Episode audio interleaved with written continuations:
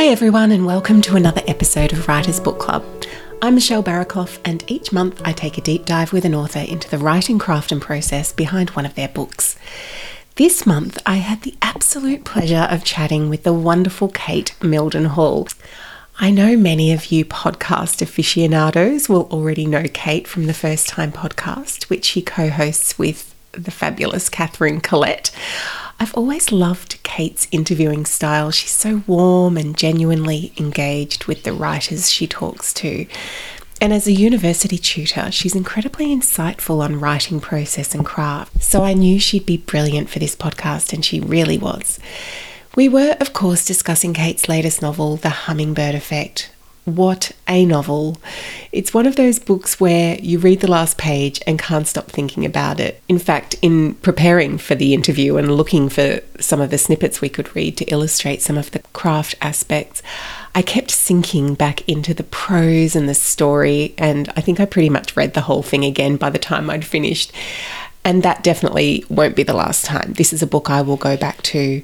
It's engaging and challenging and heartbreaking and hopeful. And the writing, as you would expect, is first class. Kate was up for a massive deep dive on craft and did quite a few readings throughout the interview, and I know you're going to get so much out of this episode. Before I tell you about the hummingbird effect, I want to give you a couple of recommendations. Firstly, Kate is still on tour for this book and is heading to Lutruwita, Tasmania on October 19 in Hobart and October 20 in Launceston. Then she's back to Sydney and Melbourne with a few hosting gigs thrown in for good measure. She is a busy woman. You can find all the dates and details along with more about Kate and her novels at katemildenhall.com. It's all just there on the homepage. The second thing I wanted to mention is if you head to the Hummingbird Effect page on the Simon & Schuster website, you'll see a link there under featured content that will open up a magical portal. It'll take you to a page full of resources to do with Kate's novel. There's a video, a playlist, Kate's research, so much information about the algorithm and the beautiful illustration and the process behind that. Uh, you can read the first chapter there, uh, and there's also a list of all the books that inspired the novel, which is particularly pertinent to our discussion. As you're about to hear, Kate makes reference to an extraordinary range of books and artists and all sorts of references that inspired her, and it's it's really spectacular. So most of that is all in one place over at simonandschuster.com.au. But Kate also mentioned a raft of other books, and I have put links to all of those in the show notes. So and you can find those right here in your podcast app or go over to writersbookclubpodcast.com and you'll see all the links there. All right, let me tell you about the hummingbird effect. It is an epic, kaleidoscopic story of four women connected across time and place by an invisible thread and their determination to shape their own stories. One of the lucky few with a job during the Depression, Peggy's just starting out in life. She's a bagging girl at the Angliss Meatworks, a place buzzing with life as well as death, where the gun slaughterman Jack has caught her eye and she his. But how is her life connected to Hilda's almost a hundred years later, locked inside during a plague? Or Lara's life, further on again, a singer working shifts in a warehouse as her eggs are frozen and her voice is used by AI bots? Let alone Maz, far removed in time, diving for remnants of a past that must be destroyed. Are they connected by the river that runs through their stories, eternal yet constantly changing? Or by the mysterious Hummingbird Project and the great question of whether the march of progress can ever be reversed? Propulsive, tender, and engrossing, this genre bending novel is a feast for the heart as well as the mind and senses. This is a novel for fans of David Mitchell's Cloud Atlas, Michelle de Kretser's The Life to Come, and Jennifer Egan's The Candy House. And it confirms Kate Mildenhall as one of the most ambitious and dynamic writers in the country. And I honestly couldn't agree more. It really is the most extraordinary novel. So, let me tell you about Kate. She's a writer, a teacher, a podcaster. Her debut novel, Skylarking, was named in Readings Top 10 Fiction Books of 2016, and her best selling, The Mother Fault, was longlisted for the 2021 General Fiction Book of the Year at the ABIA Awards and shortlisted for the 2020 Aurealis Awards. Kate teaches creative writing and co hosts the First Time podcast, which features conversations with Australian writers, and she's currently undertaking a PhD in creative practice at RMIT University. And of course, her third novel, The Hummingbird Effect, is out now. Enjoy this deep dive with Kate Mildenhall. Kate, thank you so much for coming on the podcast. It's just, this is just a dream come true for me because I've been listening to you and Katherine talking since the very first episode of the First Time podcast. I love the way you both talk about writing. So to be able to talk about your actual book is just fantastic. Thank you. Oh, thank you so much for having me, Michelle. And thank you for what you do on your podcast with oh. these deep dives. I love it. Thank you. Kate, this book, you've heard me gush in person.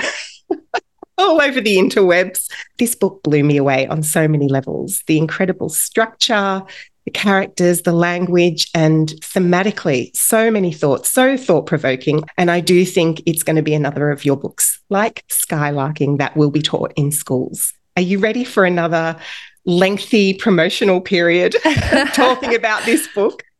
I feel like, you know, what's been such a joy in talking about it so far is that you know, I put so much in there that people have always had really different questions or different areas that they want to talk about. So, you know, up until now, I have not got sick of talking about it yet. So we'll see how we go. That's so good. Let's start with the process that took you from this is going to be an historical fiction novel through to the magnificently complex and beautifully layered piece of fiction that it became. Can you take us through the process of how the novel rolled out for you from that first kernel of an idea onwards?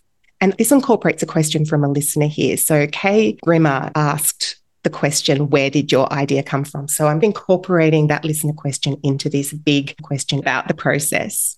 Okay. So, to answer Kay's question, where did the idea come from? That's a very easy one. Um, because the idea came from a conversation I had at a family birthday party uh, with my uncle, who for a time was the mayor of Footscray, where a lot of the novel is set. And he was telling me about the meatworks, uh, the old Angliss meatworks in Footscray, uh, and a point in time where they lived opposite the, the old meatworks. And he was telling me about a point in time after the meatworks had been already decommissioned, um, but there was a fire there. And he explained that there were, because there was a hundred years of fat and sawdust in the timber floor, it just went up like an inferno.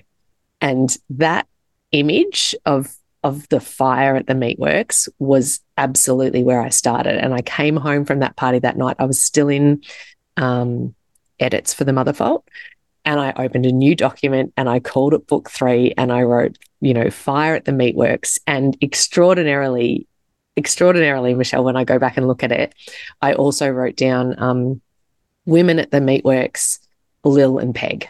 And, and that's kind of what I wrote down. Um, and from there, I, I, I put it aside. But what happens for me is, and I know this happens for a lot of writers, is that you know, you get to a point in any writing project uh, where you start to feel the energy lag. And for the Mother Fault, you know, that was during the edits, and I was like, I, I, I just want this book done now, and I want to get onto something new. And so this kind of exciting, sexy new idea about a Meatworks fire book uh, was kind of simmering over there on the side. And so eventually I started the research for that. And luckily for me, there was just this enormous wealth of historical records, of um, interviews with meat workers, just so much that had been kept. So that's when I went, okay, what I'm doing here is I'm writing a historical novel. It's going to be very simple in structure. It's going to be set over just one year, 1933, which because of the research, I'd, I'd, found out that there was this strike. The Slaughtermen went on strike against the chain, and I thought, oh, that's interesting to look at, and that looks at progress and and um, you know, this kind of idea of how things develop in industry. And so that's that's what I'll do. Famous um, last and words, and Kate. A straight famous last words. Word. exactly. And I reckon, Michelle, you know, um, people who follow me on Instagram will know that I do a a lot of work with Sarah Sentilles, the US writer, mm. and I do her word caves um, with her. And at one point, I remember her saying, Do you think this is a bigger book? Um, because I was talking about these big ideas of, of progress and, and exponential growth and what that means. And I thought about it for a moment. I was like, oh, maybe this is set across a, a, a bigger period of time in Footscray. And honestly, it felt too hard. It just felt too hard. And I was like, no, I've got enough. I'll, I'll.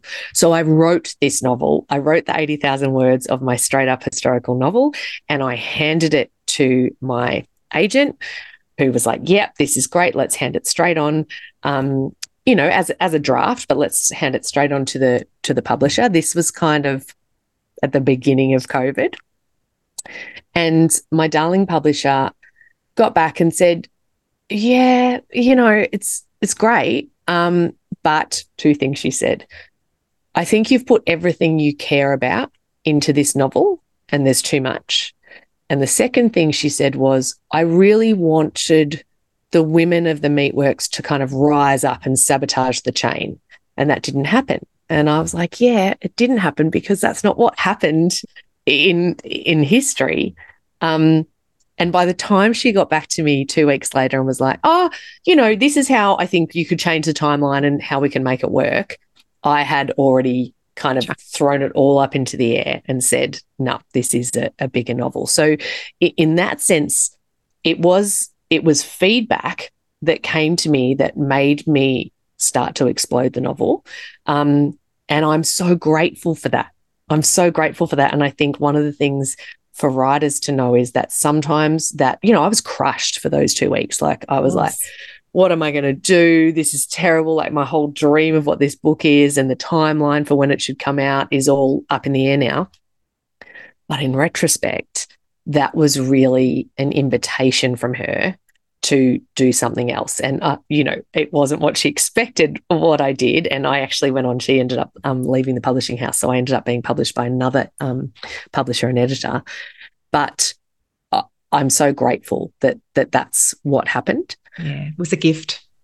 It was, it was a gift. And, and, you know, at the same time, and because of COVID too, it was impossible not to look at the links and connections between what was happening in 1933 to meat workers specifically about the change to their work, what was happening during the pandemic to meat workers who were being impacted by COVID in such an extreme way because they had to keep going to work and they were standing cheek by jowl in the formation of the chain. Um, and then the other sections of the novel, too, the aged care and lockdown, you know, that's what we were experiencing here in Melbourne. I mean, everywhere, but, you know, very particularly the way that we were in lockdown. So to begin with, I actually started, I think, writing seven different stories uh, about these kind of impacts and the idea of progress and invisible labor. Uh, and then from there, kind of started to work on how on earth I might bring it together. So I love when you said you exploded the novel, not that the novel exploded, you exploded it. Yeah. Was the fact that you were in lockdown, was that almost permission for your brain to go in a million different directions that in normal times you wouldn't have allowed yourself to do? Yes, that's a really interesting question, Michelle. I think that I did, you know, my time was more fragmented. My writing time was much more fragmented than it usually would have been. So um, we were homeschooling our two kids here. Uh, so I was getting little bits of time and and I and I just did write each of the narratives separately. So I was just kind of exploring these different ideas. And then I had an opportunity. There must have been a gap between two lockdowns, and I'd been invited um, to be a resident at Butterfly House in Dromana, which is a, an RMIT affiliated uh, residency. And I had a week there, and I went with all of the different bits, starts of bits. Um, I had post it notes and index cards and all of these different documents. It wasn't even in one document yet. And I started trying to make the links between, but it, but it was impossible. So I was kind of just writing it into each of the different narratives. Um, and and apologies to people who have heard this story before. I I, I explore it in my um in the PhD that I'm doing, but I I'm a swimmer when I'm at the beach. So I I went for a swim every morning trying to work out what on earth I, I could do with the book. And there was this older man on the beach who was doing something every morning and I couldn't quite work it out. And on the third morning, I, I thought to myself as I walked back from my swim, I thought, I've got to talk to him. I've got to see what he's doing. And uh, he was, I think, in his 80s. He was originally from Ireland. His name was Brian. And he was drawing patterns on the beach. And he said he did it every morning until he was finished. And he said people thought that he was mad, but that's what he did. And, you know, we get, we got chatting as you do. And he asked me what I was doing there. And I said, Oh, you know, I'm trying to write a book. And I said, I've exploded it and I don't know how to put it back together. And he just looked at me and he said, Oh, that's simple. And he stepped aside from the pattern he was making onto a clear piece of sand. And with the stick that he, he had, he drew a six pointed star. And as he began, he said, You know, you just start here and you follow it through. and it sounded so simple. Uh, but I took pictures and we chatted away. And then when I got back up to the house, kind of still all sandy and in my bathers, I I drew the the six pointed star on a piece of paper, and then I just kind of pulled all these index cards and things together. And you know, it's not what the book ended up looking like, but it was absolutely the first moment when I realized that I could connect each of the stories in different ways, that the connections were already there, but I hadn't kind of been aware of them yet. Uh, and from there, the process got much, much easier. Yeah. So it was a jumping off point to the structure yeah. ultimately, which I wanted to talk to you about next because the, the structure is incredible. And I should also say there's a beautiful payoff at the end. How did that structure then evolve from the six pointed star? And what were those sort of practical steps you took to get it into its final shape? So again, this was this was really odd and very physical for me and the process has been different for each of my books although in in each of them there's been a time where I physically lay it out on the ground and I think when I really think about it I think that um, this is inspired by Anne Lamott in Bird by Bird, um, in the chapter where she gets that terrible feedback from her agent and publisher who says that the, the book just isn't working. And she kind of places it all out in this fury to try and work out what the book is and, and to put it in a different way. So I do always do that as part of it. Um, but, you know, in, in this sense, I had the four different voices. Uh, at this point, at, for a long time, I actually had five different ones. Um, so I had Lil and Peg in 1933, Hilda in 2020, Lara and Cat in 2031, and Maz and Onyx in 2181. I also had the river and I also had the AI section. And I just had them all kind of um, separately written through in each of the stories. And and I knew I needed to interweave them.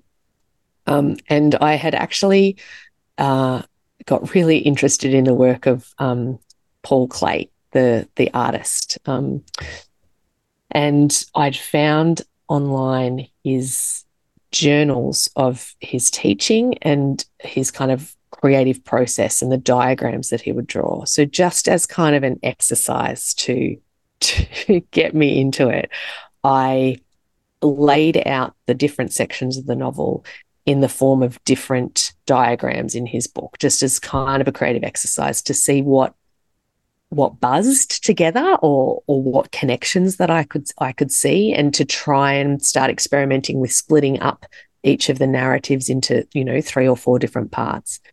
And what I eventually came to, which felt serendipitous and right, was um, something that resembled like moth wings or the wings of a hummingbird going into future time and back and then back again. And once I had that and I kind of rearranged the Word document, because I just work in Word, um, I don't use Scrivener or anything like that. Um, I've tried, but it doesn't work for me.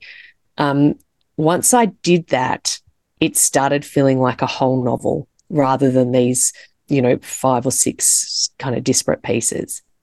Um, and from there, the work got much easier. Um, and I did things like look at uh, the book Greenwood by Michael Christie, which I'd loved um, maybe three years ago, and I actually interviewed him for the podcast. And what I'd done was I'd I'd marked it with post-it notes. I'd, I'd literally passed the whole novel and worked out because that one is set over four different timelines, and and worked out where he changed into a different section, and then how long he spent in that section, and I kind of I think as permission for myself to experiment in that in that way. One of the things, one of the difficulties that I had was that because I'd had the whole 80,000 words of the 1933 novel, that needed to be cut down significantly. And there was there was still always kind of more of it. Um, but looking at Greenwood gave me permission to go, okay, well, that you can have a section that is differently weighted um, as long as the other sections work around it. So it was this really kind of physical laying out of the process that eventually got that structure into place. Oh, Kate, that is so fascinating. And I love that you look to other creative professions to assist you with your own creative practice. Well, that was that was such a a huge part of it, Michelle. And and because I think often when I when I get stuck or when I can't work out how to do things in the same way that people you know go for a walk or go for a swim or um, i have to get out of the words in the document itself and whatever i can do to kind of shift that around. Um, and that might mean talking to other writers. I don't really share my work in terms of the chapters or sections of writing very much. I did for some key key different sections. But in general, I don't do that very much anymore. But I definitely would talk things out with with writer friends and you know they might recommend a, a book or an essay or um, you know a different way of coming at something and i'd go back and try that so just really i, I kind of just used a lot of experimentation for this one I love a book that makes me work a little bit and makes me do some of the work. And that's one of the things I really loved about this book. I, I'm very much into conventional structures, of course, but when someone hands me this sort of a novel that's such a gift because you're forced to pay more attention to everything, I think, because you're looking for those connections. And oh, it's very satisfying when you can see how what the author's tried to do all come together. It's a very satisfying book, Kate.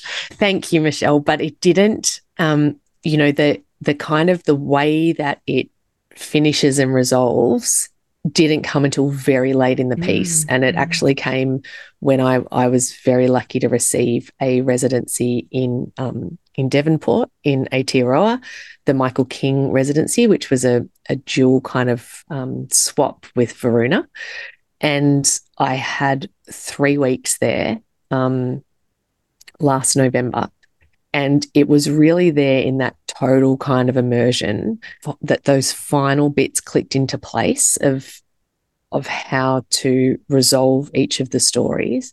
And one of the things that I did quite late in the piece was um, flip a couple of the last timelines in order so that um, and and I think it's a point maybe for me when I start to look at my work as the reader will. And you know it's so hard when you know a story so well. You've been so in it hard. for 4 years to try and to try and um, take yourself into that mindset of thinking about when will this be revealed to the reader and when will the reader experience this feeling.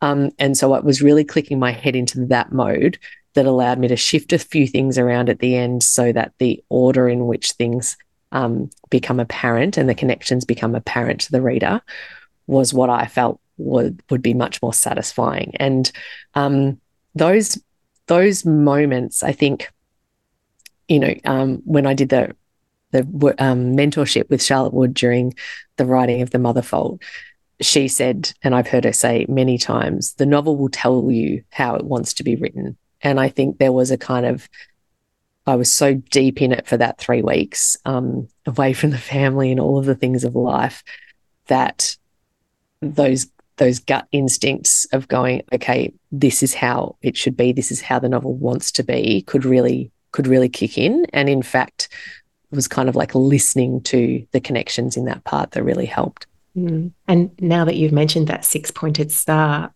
I can see that resolution is sort of like that real pinpoint in the middle where it all, all intersects and comes together.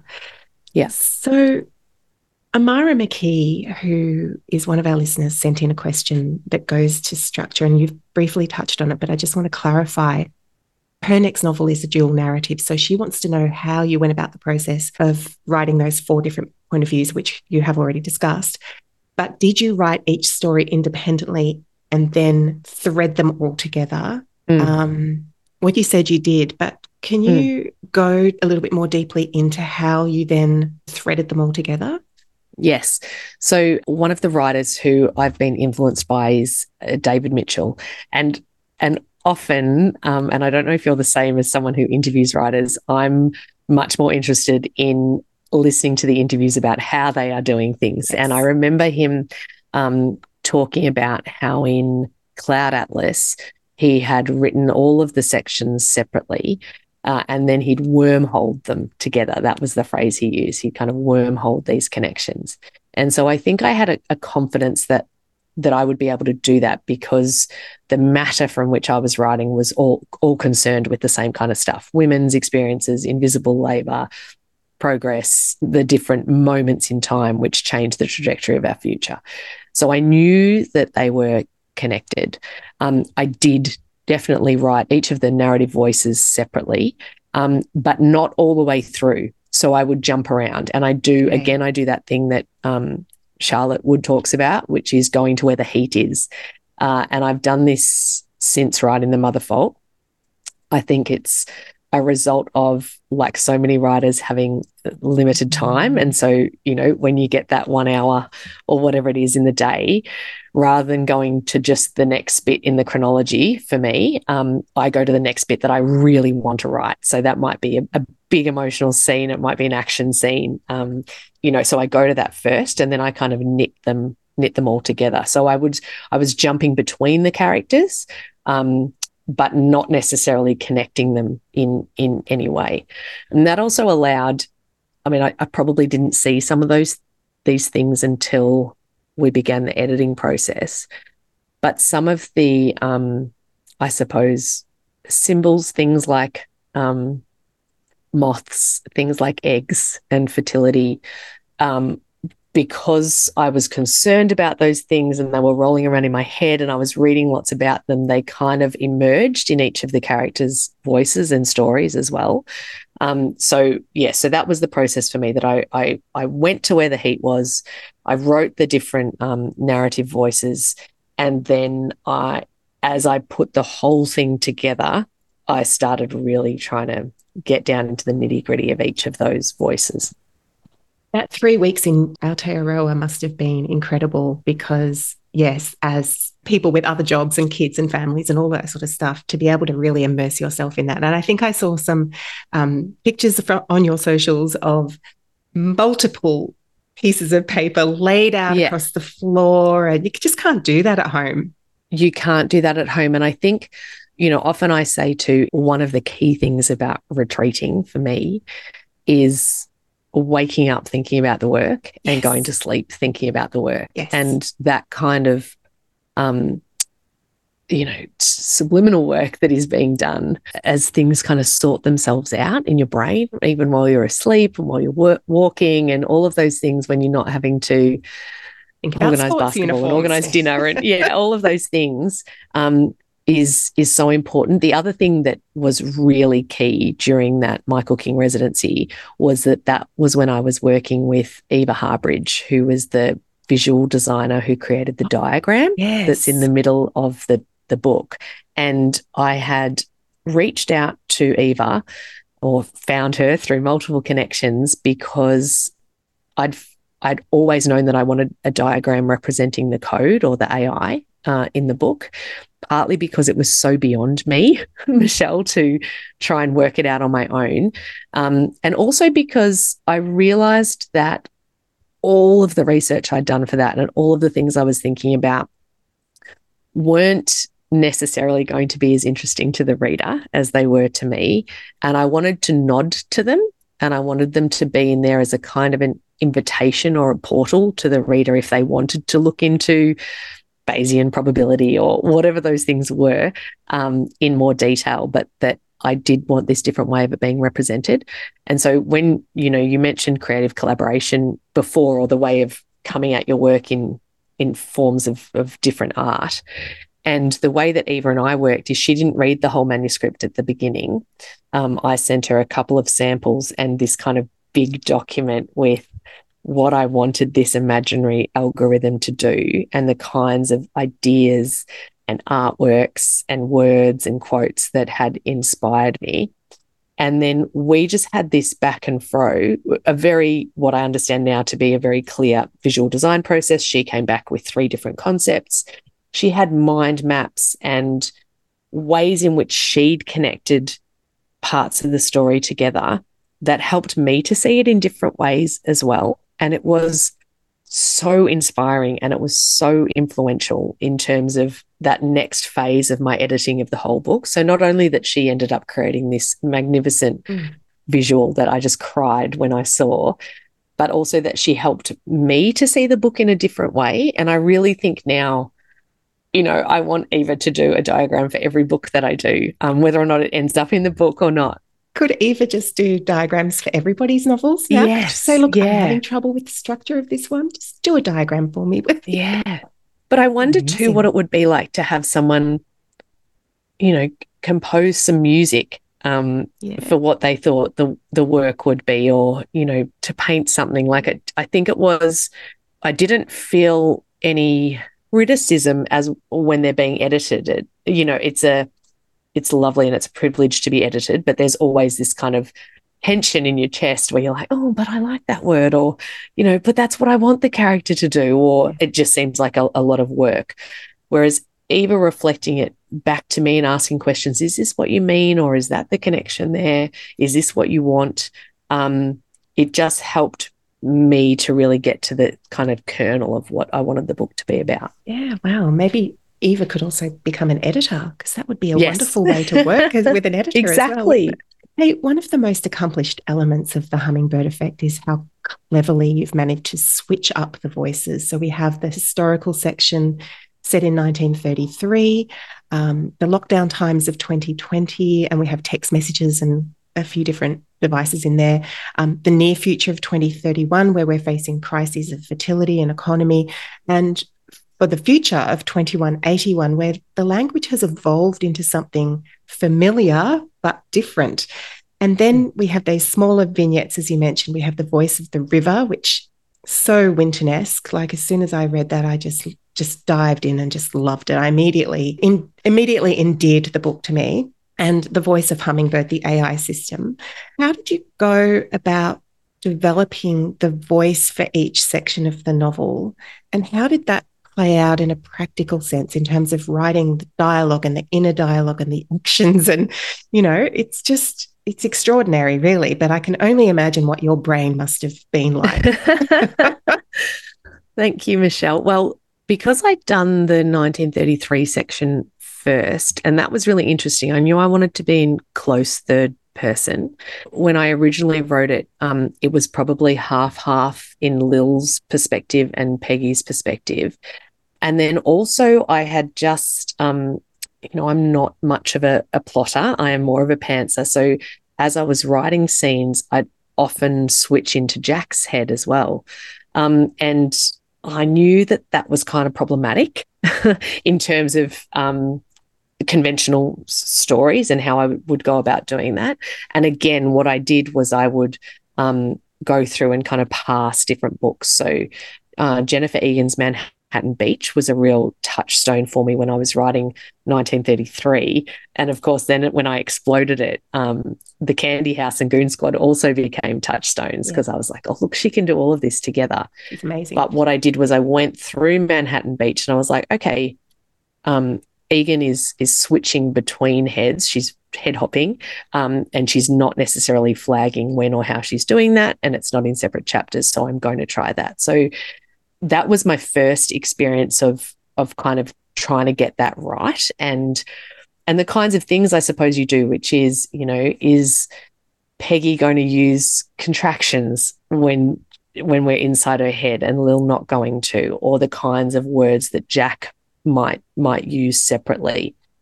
uh, even though we're not in first person, you know, really trying to embody that voice. Um, so I'd kind of played a little bit with that. And I did always, even when it was that straight conventional historical fiction novel, I did always have the river was sitting at the start.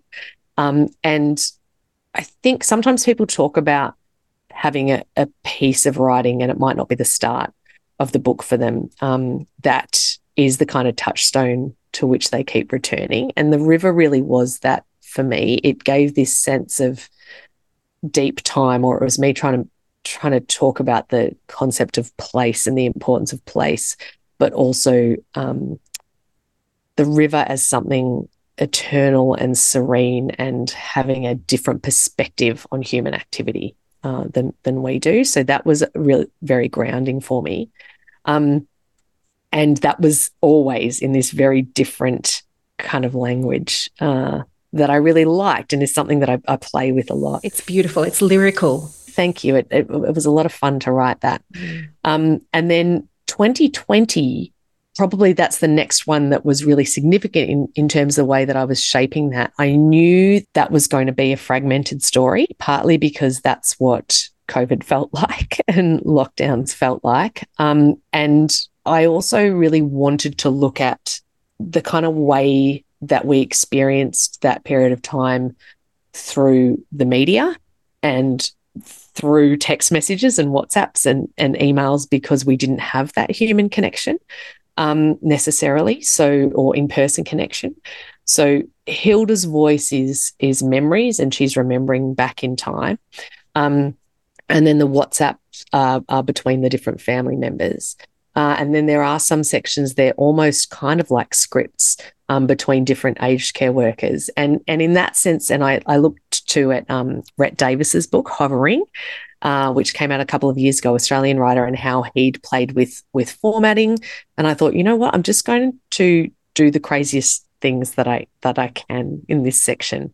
Um, and again, that was quite that was quite fun to do um, and kind of like that idea of constraints or limitations, like what can you actually express in the limited words and emojis of a WhatsApp message about a WhatsApp message thread about these three characters. Like mm. that was a kind of like a puzzle that I had to solve. Um, and then, you know, for Mazanonics in 2181, that was just a joy. The language there and the voices were really part of that world building, almost where I started in terms of the way they spoke. And again, that was questions, you know, if we're looking at kind of 100 years or 70 years post collapse of society where most of the population has perished, um, where we're not counting time in the same way, like you can't say last week or next month. Um, you know, how do all these things influence how the society is being formed? and then playing with the language of, you know, what would the vernacular be like uh, if we took out a whole lot of the stuff that we've got going on now, or we we pushed it into the into the future. So that was really fun, and in fact, it was during the editing process and kind of permission from a couple of readers and my editor as well, who said we can push that language further. So I went in and, and really played played with that language too. Yeah, because it really does set it apart. I'd love to do a couple of readings just to illustrate those voices and so listeners can really hear the differences because they are quite remarkable. So, could you start with a little section from Peggy, Kate, just on page seven? Certainly. It's hot as hell on the Saturday morning. Peggy stops outside the gate of 16 Railway Place. Sweat at the back of her knees, prickling in her armpits. She looks around, then lifts her right elbow quickly, sniffing to see if she passes muster. From what she's heard about Lil Martin, it won't do to turn up for an interview with a stink about her. She's a worker, Lil, but she's not like the rest of them. Been at Angliss all her life, just like her dad, Kathleen said. And she's in the office, closer to the boss, closer to God. They all laugh together when she says that. That might be so, but beggars can't be choosers. And right now, Peggy is a girl who needs a room, and apparently Lil Martin has one. I love that because it's, as you say, it's close third person, but those word choices, it's hot as hell, um, passes muster, got a stink about her. You know, it's yeah. just that real language from those times, and you're immediately there, I think.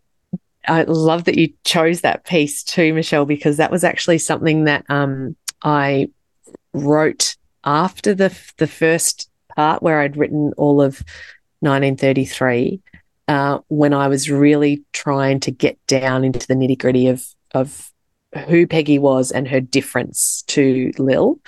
Um, and it was actually the physical action of her, um, you know, raising her elbow and sniffing under her arm that was like that key to unlocking who she was and making her, um, you know, a little bit uh, less refined uh, and and all of those things that set her apart from Lil. And I think that that was a really important learning moment. In fact, I remember writing that new section and then I had to go and give a lecture, I think, um, to writing students. And I talked about how significant that moment had been as an unlocking of character um, and helping me then to to work out who Peggy really was in that next draft. Yes, you're so right because you've nailed Peg's character straight away, just in one mm. paragraph. And like you said before, and I think um, Charlotte Wood has said it as well, you know, to have that touchstone that you go back to, even if you're just between writing sessions or you might have gone off on a different section of the novel and you're coming back to Peggy, that's a paragraph you can read and just go, ah, there she is. There's her voice. That's my touchstone. Yeah. Off I go. Yes. So let's contrast that with the voice of Maz, who is our 2181 character. Ears crack, rush of cold, wet light, down, down, catching the colour and strangeness of odds with her own clever eyes. Deeper, ear crack and ring again until she is finger scrabbling, gentle, gentle, doesn't do to cloud up the water. And there, a red twist of plastic, a long straight stick that bends in her hand when she clasps it. They have found so many of these. JP says the wanters used them to drink. What a thing, she thinks, and stuffs it in her sack. Another turn before she'll need to surface. There, the heavy rust of an old energy keeper she'll need to use both hands to lift. And here, a slimy coin. JP sorts those specially. She'll dive here again in this spot till it's clean. Thank you, Kate. Such a beautiful contrast there between 1933 and 2181. And I can see that you've had fun with that. the fingers yes. scrabbling. And the, one of the things I loved about the 2181 sections is trying to figure out what everything is. So she's found yes. this long plastic thing, It's clearly a straw. Yeah. yeah. Um, there's coins, but they're odds, these things called odds. What are they? Yes. Yeah, so these are all these, um, you know, remnants of, of the past, all the bits that will be left. And, you know, I used um, Alan Weisman's excellent book, The World Without Us, was a was a touchstone because that book goes into, you know, what will be left when there are no humans and how long will it take bridges to fall or concrete to crack. And and this idea really got stuck in my head. Well, what will still be around? Like it looks like the world's collapsed, but um, there'll still be plastic bags because yeah, they don't break down. Everything's underwater. So she and everything's and underwater. Sister, they're all diving for these things. And yeah. I gather yeah. they might be around where an old Ferris wheel maybe used yes, to be. yeah. So yeah. that's actually um, around Lakes Entrance is is where I mean it's not stated, but that's kind yeah. of where I where I set that section. And I did just look at the maps of where it is anticipated that the sea level will be around that area. Um, but yet, knowing that there wasn't language for those items um, gave me real permission to play into that language. And I, I remember during this period, I was looking at George Saunders' uh, Substack, which is terrific, and oh, also oh, so um, reading A Swim in the Pond in the Rain. And his idea of freakifying language um, was really fun to to play with. And then at a later stage, the wonderful uh, Inga Simpson offered to do a read of the manuscript for me. And at the end, she said, "I reckon you can just give it ten percent more, like make it ten percent more wild." And again, that was a real invitation to go, okay, this this kind of crazy thing that I've done, instead of holding back because I'm really aware that it's kind of crazy. I just need to completely release into it and and go all the way with it, you know, completely believe in it. And and so that was fun too. But then when I got to that stage, that I did just um, trust that the reader would would come with me Yeah. uh, if I knew what I was doing and if if it, I seemed confident on the page, uh, that they would come with me and they'd go with me into those spaces as well, which I've made deliberately kind of ambiguous. Yeah. And permission granted by Inga Simpson. I mean, hello. You can't get much better than that, right? Yeah, exactly right. I love her. The other look, I found these parts quite moving. You might have found them traumatic to relive, but you perfectly captured lockdown in these 2020 sections. There are these, they're almost like one of them, the, this one that I particularly love, it's like Dan Andrews is setting off in the press conference. Oh, yeah. Okay. I've got another Zoom drinks party meeting funeral. Sorry, I can't be there to hold you, to kiss you, to help you, keeping us safe, keeping us apart, keeping us from our work, our office, our beachfront holiday home. Regrettably lost their lives, their livelihood, live stream, going live, acquired locally under investigation, cluster of concerned restrictions up to as soon as possible 5 p.m. tonight, midnight tomorrow, in two weeks when numbers go down. When I stand up in front of you and tell you I miss my friends, I miss my mum, dad, partner, sister, brother, auntie nibbling. When will I see you again? Will I see the ocean? Will I drive on a highway? Will I feel normal? Aeroplanes grounded, get tested. The value of face masks is limited, opening up skin hunger, vaccine lockdown, increase in domestic violence, child abuse, neglect to keep us safe. That's it for today. Any questions? I had to read and reread those sections, Kate, because they were so evocative of our collective experience and you just Ah. nailed it. Oh, thank you, Michelle. They were um well, one of the things that I wanted to do was to deliberately make them small. Yeah. Um, so that a reader who that was really difficult for didn't have to stay in there for very long or could see that this was only a um, a small amount of time. I think um, my darling teacher, Ania Walwicz, who's extraordinary poet, um, poet and who worked at RMIT, died during the the writing of this, and um, Oh, I've I'm always sorry. loved her prose poetry. Uh, she's an extraordinary poet, and in part, those kind of sections are reminiscent of of some of her work, and and I really just took headlines, phrases that I remember. I remember asking on Twitter, you know, at one stage before it turned into a bin fire, um, what are the key words you remember from lockdowns?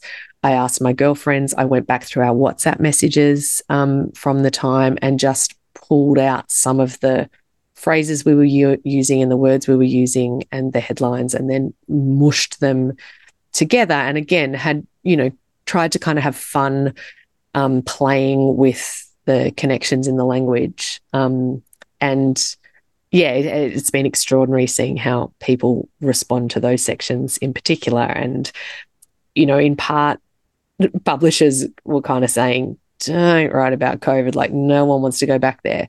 But I think there was an element to that that I wanted to bear witness to this thing we just been through, still going through, um, because it feels like unreal.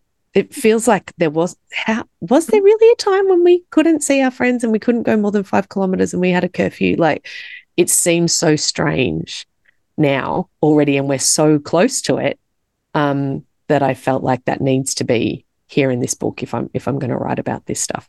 Yeah. And I don't think you will regret that ever because Yeah. you can look back and say, I, as you say, I bore witness to that in these Yeah. beautiful, very specific. I, I found myself seesawing between, oh, lockdown drinks, oh, domestic violence, yeah. oh, you know, there were some Yeah. silver linings. There were definitely There some silver were. linings, but there were also these like, so I'm just reading these sections going, oh, a roller coaster of memory Yes. here.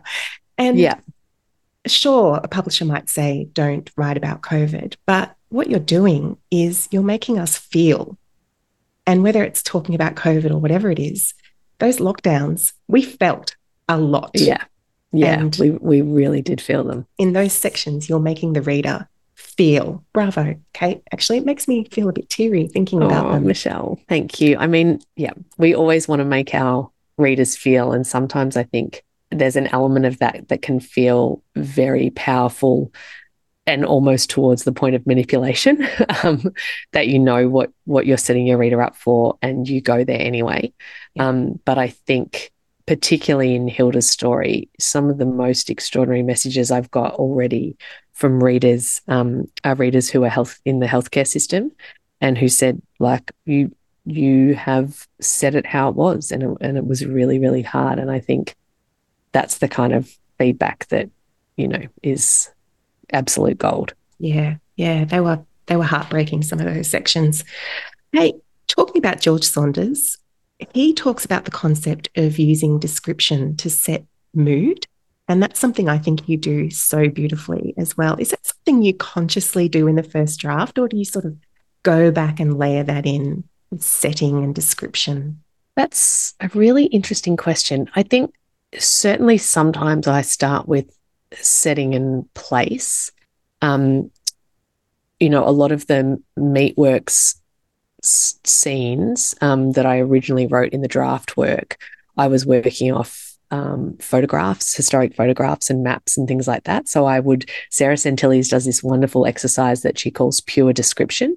And so for seven minutes, you just um, write without any figurative language. So without simile or metaphor, um, you just write what you see in an image.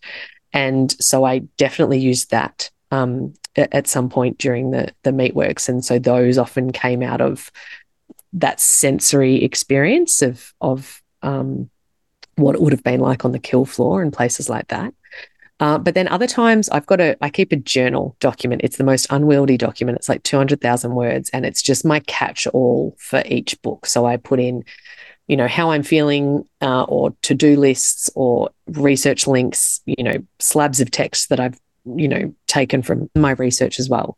Um, and oftentimes, what will happen is that I'll be, you know, reading about a certain aspect of of something, and then I'll just start writing down ideas for a scene, and then I'll kind of just go into scene. So that often is dialogue, or almost like a um, like placeholder text of what people might be doing.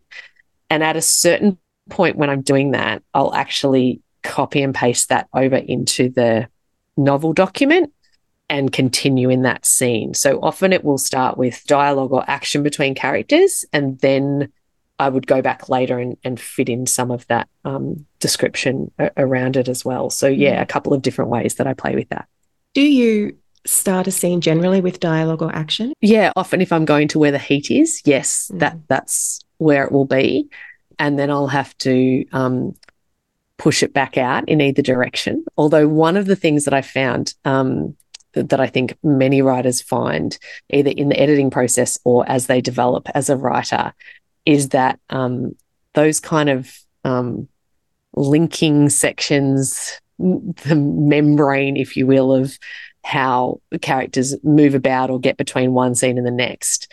Often those sections, which are ones that I'm loath to write sometimes because I just want to get into the next action, um, you don't really need them in the end. So they are often things that if I'm reluctant to even record them, I put a little mental note in my head that potentially there's another way to cut between two scenes that I don't need that linking stuff as well. Yeah, oh, that's that's so interesting. That's going to be useful to a lot of people. That advice, Kate. Good. I all, hope so. we all hate those.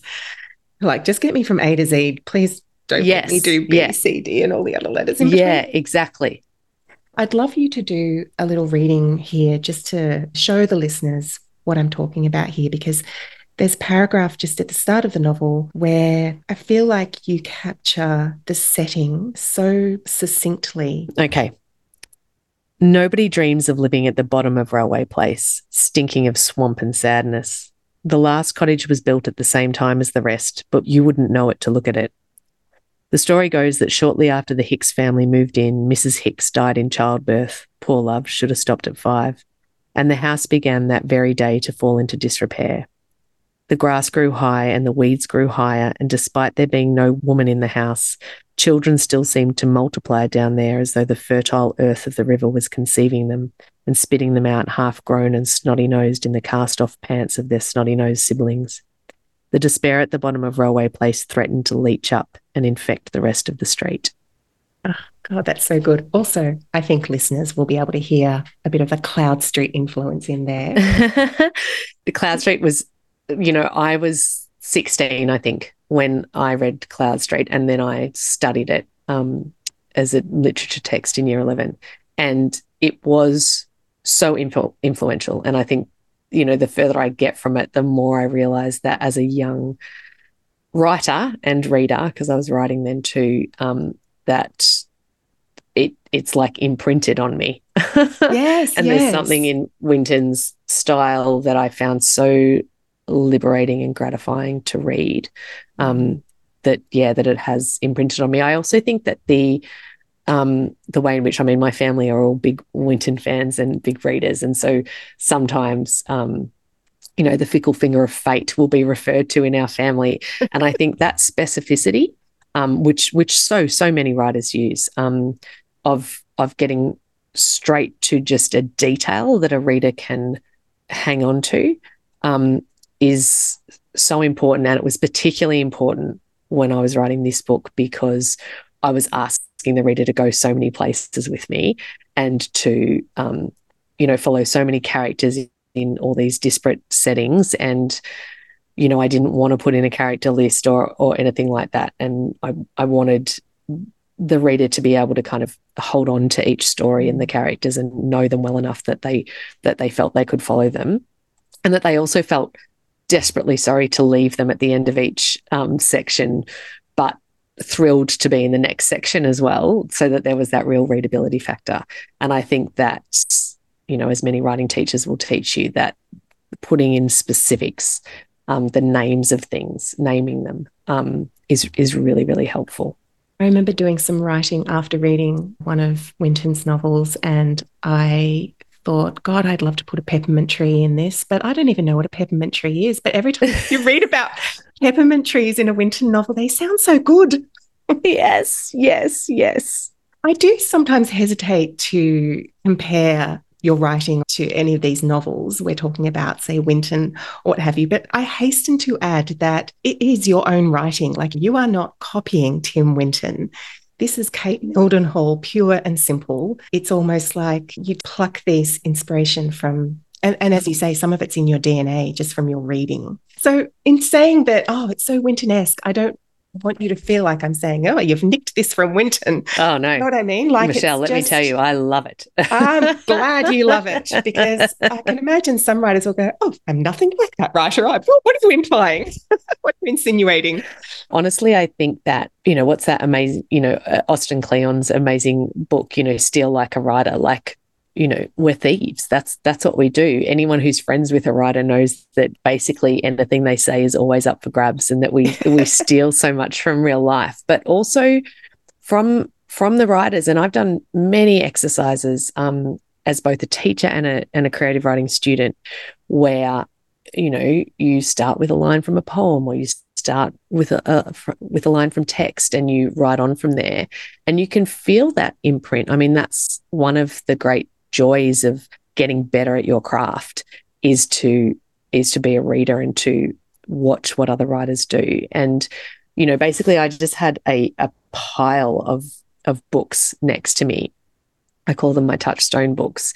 And i just needed them physically in a pile on the desk next to me so that i could continually be reminded of um, the range i think of different books and writers that I wanted to emulate. And again, Charlotte had done a fantastic exercise with me um, during the Mother Fault, where she'd asked me to look at different books and, um, you know, why I might want my my work to uh, reflect those. So as you know, as fast paced as Jane Harper or as sexy as someone else. And so, in a sense, I you know, I do really value those inspirations and having them sitting next to me so I can look at the expanse of of what I want my work to do. Uh, and I think, you know, for a long time, I kind of had this idea of, well, I want it to read like Harper or Liane Moriarty. Like I want the reader to be able to move through it that quickly um, and to feel that compelled by the characters and the stories.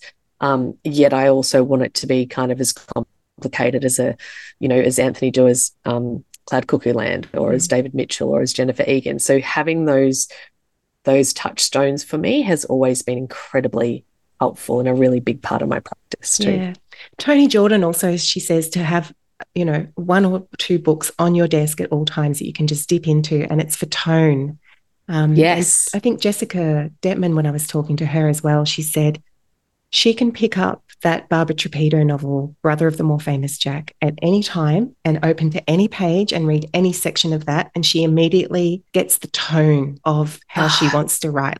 I love that. There's something too that I've started really reading for Michelle, and it's that confidence, the kind of the mastery of the work. And I, I'm thinking just most recently where I've read that is in um, Ann Patchett's uh, beautiful oh, new book, yeah. um, Tom Lake, that you just feel completely at ease as the reader, that you just know that you are in the hands of someone who knows exactly what they're doing with every word. And I think, um, and I wrote about this on on Instagram recently because uh, in a review, in a really wonderful review of the book, Helen Elliott um, mentioned this outrageous confidence that I seem to have in my work. And it's really funny because, you know, I am not a person who uh, has always had outrageous confidence in my work. I might look like I do. Um, but I remember Charlotte Wood saying, you know, confidence is a discipline and you have to practice it and you have to pretend that you have it. And I think that you can kind of um, imitate or um, try on, kind of put it on like you would a, a costume, this confidence in your writing um, so that your reader feels completely at, at ease. And that's certainly something that I wanted to go for tonally. Yeah, no, I love that. Hey, were there times when you got stuck with the novel and what did you do to unstick yourself? So many times I got stuck, mostly because I I thought that I'd bitten off more than I could chew, which I know is something that you know, writers often talk about writing themselves into a hole or, um, you know, into a wall. I interviewed Maggie Shipstead, who wrote Great Circle for the first time pod, while I was in the middle of of writing all this, and she she talked about this idea that at some point she realized that the only way out was through, and that she just had to to keep writing. Um, and so I think I hold that in the back of my head. But on a really practical level, when I get stuck, I go really small. And um, Michelle de Kretser talked about this in in the interview I did with her too, like shutting the door and making just work on one sentence, just work on one scene. And the way that I do that mostly is to is to set small timed writing times for myself. So like seven minutes, 10 minutes, I set the alarm on my phone. And I know that if I just write for that long, I can get up and make a cup of tea or go for a walk in the garden. Um, and that seems uh, a way to kind of break that stranglehold that I might have with myself and the stuckness. Um, and the other, you know, beautiful thing, I mean, really, the whole book is an exercise in procrastination because if I was stuck in one section, I could always move to another section, and often that momentum would get me would get me moving again. Um, and I think the other thing is the beauty of of being in this writing community is that not only do, do we have personal networks of writers to talk to, but such a wealth of writing advice to listen to. You know, I would go and read a Paris interview with someone, or I would uh, listen to a, an interview or a podcast where a writer was stuck, or, you know, and just try and get inspiration and again, steal, practice, experiment with the way that other people were doing things. And I think those things, or just reading, just going, okay, I'm taking an hour or an afternoon off to read. And often that in itself could could get me moving again. Yeah. Do you ever put your writing teacher hat on and give yourself a good talking to? Yeah, but so hard, right? Always, always so hard. One of the things that certainly I do with a couple of different writers groups is just that the constant sharing of of exercises, um, you know, things to do, different things to read. I feel like that's extraordinarily generative for me. And I do really well off prompts. So often I will go back to prompts that um, I've used before. I do things, and this again is inspired by Sarah Sentilles. Um, I subscribe to the Poem a Day website. So there's always one in my inbox. I don't always read it, um, but I know that I can go into that or newsletters, um, particularly something like Future Crunch or ones that have you know amazing stories that will just set me set me spinning off uh, into new directions. So yeah prompts and and writing exercises certainly just help me get the words going again. Yeah. Hey just i'd love to ask you about the editing process as well. Um, i know that you've obviously done a massive edit to put this thing together yeah where does the editor come in and how did that roll out so um oh, the joy of editing. Like I, I would not have said that about my first novel, um, but I absolutely say it now. Um, so first off, I, I, had a couple of um, different writers do different reads of different sections. So Alice Bishop um, read Lara and Cat for me particularly she'd written uh, about egg freezing and so i particularly wanted to get that section right. And uh, sam coley read hilda's section because he had worked quite high up in aged care during lockdown. So he read that as a kind of a, a check a fact checking as well which was both really useful and i made a lot of edits then. That was kind of the first external feedback that i got on board. Um, once it got to my publisher um, you know, he did a, a first big kind of read and just I think we talked on the phone for an hour about different ideas, very big picture stuff. Um, and then what was really useful is that he uh, edited like one section, maybe 10 pages, as an example of um, what he meant. Uh, that, you know, in terms of, I think there was something in the 1933 uh, section of just um, being a little too over the top sometimes in the language. And so we edited one section, and then I did a whole other pass, taking on board the the big structural stuff and using the example of that edit. That's so um, helpful. Yeah, it was incredible. It was a really good, you know, as an example, I don't know if if all editors might do this, but for the structural edit, it was great to kind of have that. Well, what does that look like? You know, because often it can get lost in translation. Yeah. I don't know, edit, you know, you can go back and forth. So, or they tell so you what's big... wrong with it, but not actually yeah. how to fix it. It's like up to you to fix it. So to have yes. that, this is where I'm going yeah. with it. This is an example of how I want you to think. God, that yes. So that was brilliant. really good. Um, and I actually had, I think, three days away where I did that full next structural edit. Again, something that I think is really useful is if you can get a chunk of time to work on a a structural edit like that where you can where you can kind of feel like you're holding the whole thing in your head. Yeah. Um, so that was great. Then it went again to an external editor and then to another editor within Simon Schuster, and that's where we started to get, you know, down nitty gritty into the copy edit and just so extraordinary. And, and what that looked like for me and Lizzie is that she had done um, full markup uh, lots and lots of notes and questions, uh, probably a 10 page letter to me um, with questions, comments, ideas, things that maybe needed pushing further, things that weren't working. We had at least an hour conversation on the phone before she handed that document over to me. So she had kind of let me know what to expect. And then again, a total gift. I uh, another writer asked me to house sit for her, Andrea Rowe, uh, and again, I had, uh, I think, three days or four days to really get stuck into that edit.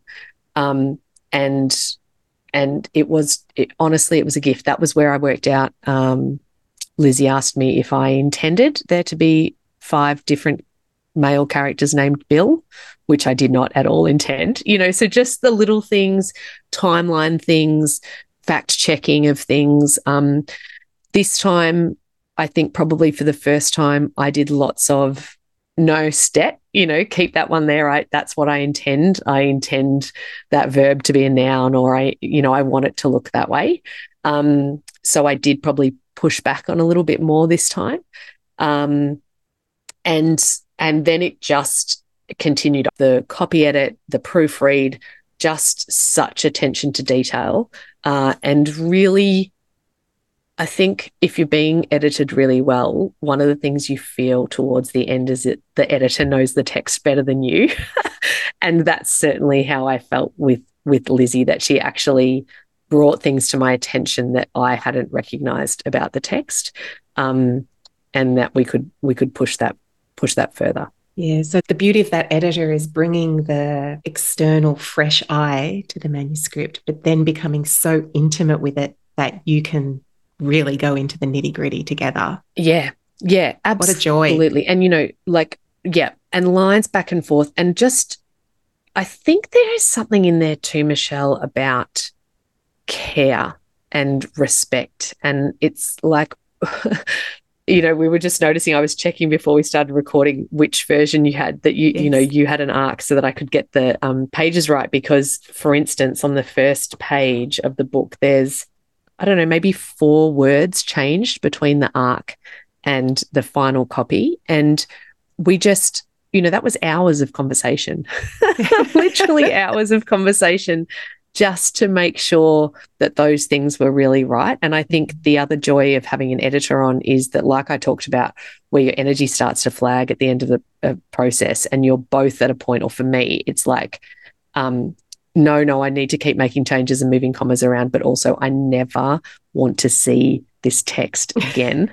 uh, and that the editor is is such a plays such a key role in keeping the energy up for you as well and to to say, you know, we're nearly there. This is the last time, you know, just these few things.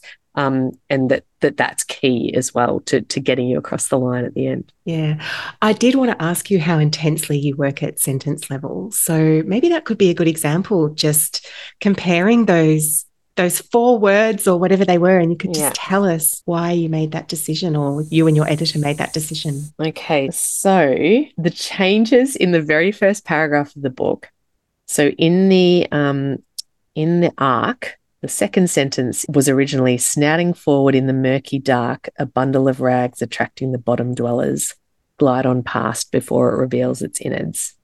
And the thing that has changed in the final is that it's not a separate sentence.